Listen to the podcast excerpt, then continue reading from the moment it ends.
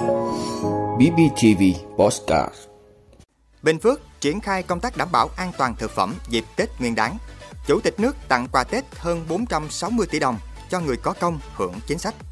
Gói thầu sẽ lắp các dự án giao thông trong chương trình phục hồi được hưởng cơ chế thưởng.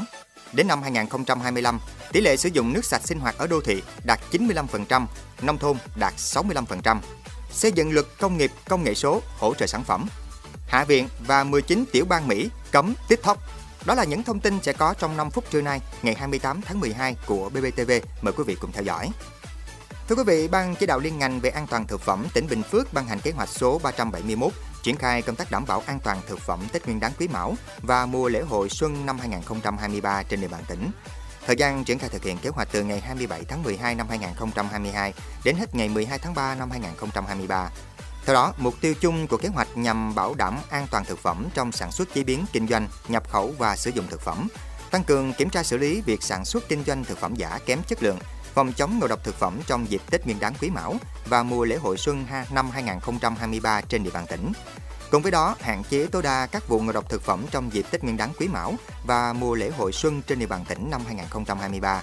Tăng cường thanh tra kiểm tra liên ngành từ cấp tỉnh đến cấp huyện, cấp xã, tập trung vào các nhóm sản phẩm tiêu thụ nhiều trong dịp Tết và lễ hội có yếu tố nguy cơ cao, các cơ sở sản xuất kinh doanh thực phẩm, công ty nhập khẩu sản phẩm thực phẩm, huy động tối đa các kênh truyền thông nhằm tuyên truyền phổ biến các quy định của pháp luật về an toàn thực phẩm, các kiến thức trong lựa chọn, bảo quản, chế biến và tiêu dùng thực phẩm đến mọi người dân. Thưa quý vị, ngày 27 tháng 12, Bộ Lao động Thương binh và Xã hội có công văn gửi Ủy ban Nhân dân các tỉnh, thành phố về việc tặng quà Tết của Chủ tịch nước cho người có công với cách mạng nhân dịp Tết Nguyên đán Quý Mão 2023. Bộ Lao động Thương binh và Xã hội hướng dẫn tặng quà Tết của Chủ tịch nước tối đa một người một suất. Cụ thể, mức quà 600.000 đồng dành tặng cho người hoạt động cách mạng trước ngày 1 tháng 1 năm 1945, người hoạt động cách mạng từ ngày 1 tháng 1 năm 1945 đến ngày khởi nghĩa tháng 8 năm 1945. Bà mẹ Việt Nam anh hùng, anh hùng lực lượng vũ trang nhân dân, anh hùng lao động trong thời kỳ kháng chiến, thương binh, người hưởng chính sách như thương binh, thương binh loại B, bệnh binh có tỷ lệ tổn thương cơ thể từ 81% trở lên, đang hưởng trợ cấp ưu đãi hàng tháng. Người hoạt động kháng chiến bị nhiễm chất độc hóa học có tỷ lệ tổn thương cơ thể 81% trở lên, người có công giúp đỡ cách mạng đang hưởng trợ cấp nuôi dưỡng hàng tháng và thân nhân liệt sĩ đang hưởng trợ cấp tuất nuôi dưỡng hàng tháng cùng thân nhân của hai liệt sĩ trở lên đang hưởng trợ cấp tuất hàng tháng cũng nhận quà tặng 600.000 đồng. Mức quà 300.000 đồng tặng cho các đối tượng thương binh, người hưởng chính sách như thương binh, thương binh loại B, bệnh binh có tỷ lệ tổn thương cơ thể từ 80% trở xuống, thương binh đang hưởng chế độ mức sức lao động, người hoạt động kháng chiến bị nhiễm chất độc hóa học có tỷ lệ tổn thương cơ thể từ 80% trở xuống, người hoạt động cách mạng hoặc hoạt động kháng chiến bị địch bắt tù đầy đang hưởng trợ cấp ưu đãi hàng tháng. Người có công giúp đỡ cách mạng đang hưởng trợ cấp ưu đãi hàng tháng và đại diện thân nhân liệt sĩ, người thờ cúng liệt sĩ, trường hợp liệt sĩ không còn thân nhân cũng hưởng mức quà tặng 300.000 đồng. Theo Bộ Lao động Thương binh và Xã hội, hơn 1,5 triệu người có công thuộc diện hưởng quà Tết của Chủ tịch nước, tổng số tiền hơn 460 tỷ đồng. Kinh phí này đã được bố trí trong kế hoạch ngân sách nhà nước năm 2022. Thưa quý vị, Bộ Kế hoạch và Đầu tư vừa có tờ trình gửi Thủ tướng về việc ban hành nghị định quy định chế độ thưởng hợp đồng đối với gói thầu xe lắp thuộc các dự án giao thông trong chương trình phục hồi và phát triển kinh tế xã hội. Dự thảo nghị định được xây dựng nhằm khuyến khích nhà thầu sáng tạo và nâng cao tinh thần trách nhiệm để nhanh tiến độ các gói thầu. Nguồn tiền thưởng sẽ được lấy từ số tiền dư sau đấu thầu, tức nằm trong phạm vi gói thầu. Việc thực hiện thưởng được lồng ghép trong hợp đồng nên không phát sinh nhân lực tài chính. Bộ Kế hoạch và Đầu tư xin ý kiến chính phủ kiến nghị nghị định này chỉ áp dụng cho các dự án giao thông trong chương trình phục hồi và phát triển kinh tế xã hội. Loại gói thầu cũng chỉ áp với gói thầu xây lắp chứ không bao gồm gói thầu tư vấn giám sát, gói thầu dự án đền bù, giải phóng mặt bằng và hỗ trợ tái định cư.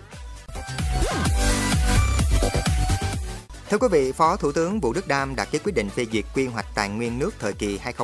2021-2030 tầm nhìn đến năm 2050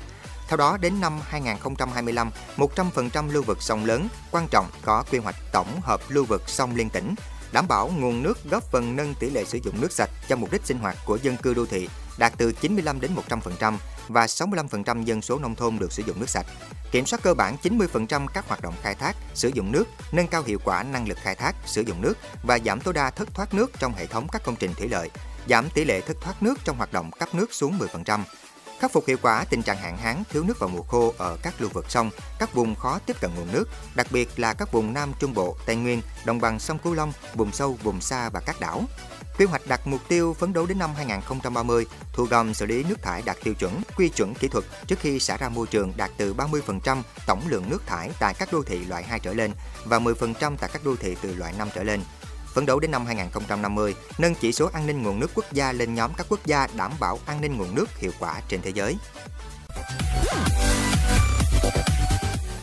Thưa quý vị, trên cơ sở lấy ý kiến về đề nghị xây dựng luật công nghiệp công nghệ số, Bộ Kế hoạch và Đầu tư đề nghị cơ quan soạn thảo là Bộ Thông tin và Truyền thông cần làm rõ nội hàm khái niệm công nghiệp công nghệ số. Bởi theo Bộ này, việc đưa ra khái niệm về sản phẩm dịch vụ hội tụ công nghệ là phạm vi quá rộng sẽ dẫn tới chồng chéo quản lý, khó áp dụng quy định cơ chế tài chính ưu đãi. Cần nghiên cứu bổ sung khái niệm, tiêu chí để xác định sản phẩm dịch vụ công nghệ số, thiết kế và sản xuất trong nước Nghiên cứu có chính sách ưu đãi cho doanh nghiệp công nghệ số sản xuất sản phẩm trọng yếu, doanh nghiệp công nghệ số sản xuất sản phẩm công nghệ số ứng dụng trí tuệ nhân tạo, làm rõ việc công nghiệp công nghệ số, khu công nghệ số tập trung có thuộc ngành nghề ưu đãi đầu tư, địa bàn ưu đãi đầu tư để đảm bảo đồng bộ với luật đầu tư. Thưa quý vị, trong thông báo gửi tới tất cả nhà lập pháp và nhân viên vào ngày 27 tháng 12, lãnh đạo hành chính Catherine Spindor của Hạ viện Mỹ cho biết ứng dụng TikTok được coi là rủi ro cao do nhiều vấn đề bảo mật và phải được xóa khỏi tất cả thiết bị do Hạ viện quản lý. Thông báo nêu rõ, bất kỳ nhân viên nào có cài ứng dụng TikTok trên thiết bị của họ sẽ được liên hệ để xóa ứng dụng này và việc tải xuống TikTok trong tương lai sẽ bị cấm. TikTok hiện chưa bình luận về động thái của Hạ viện Mỹ. TikTok đã vài lần phản bác các cáo buộc của Mỹ rằng nền tảng di động này là một công cụ gián điệp của Trung Quốc, nhấn mạnh công ty không chia sẻ dữ liệu người dùng với chính quyền Bắc Kinh. Vị đã luôn ủng hộ các chương trình của Đài Phát thanh truyền hình và báo Bình Phước. Nếu có nhu cầu đăng thông tin quảng cáo ra vặt, quý khách hàng vui lòng liên hệ phòng dịch vụ quảng cáo phát hành số điện thoại 02713 887065. BBTV vì bạn mỗi ngày.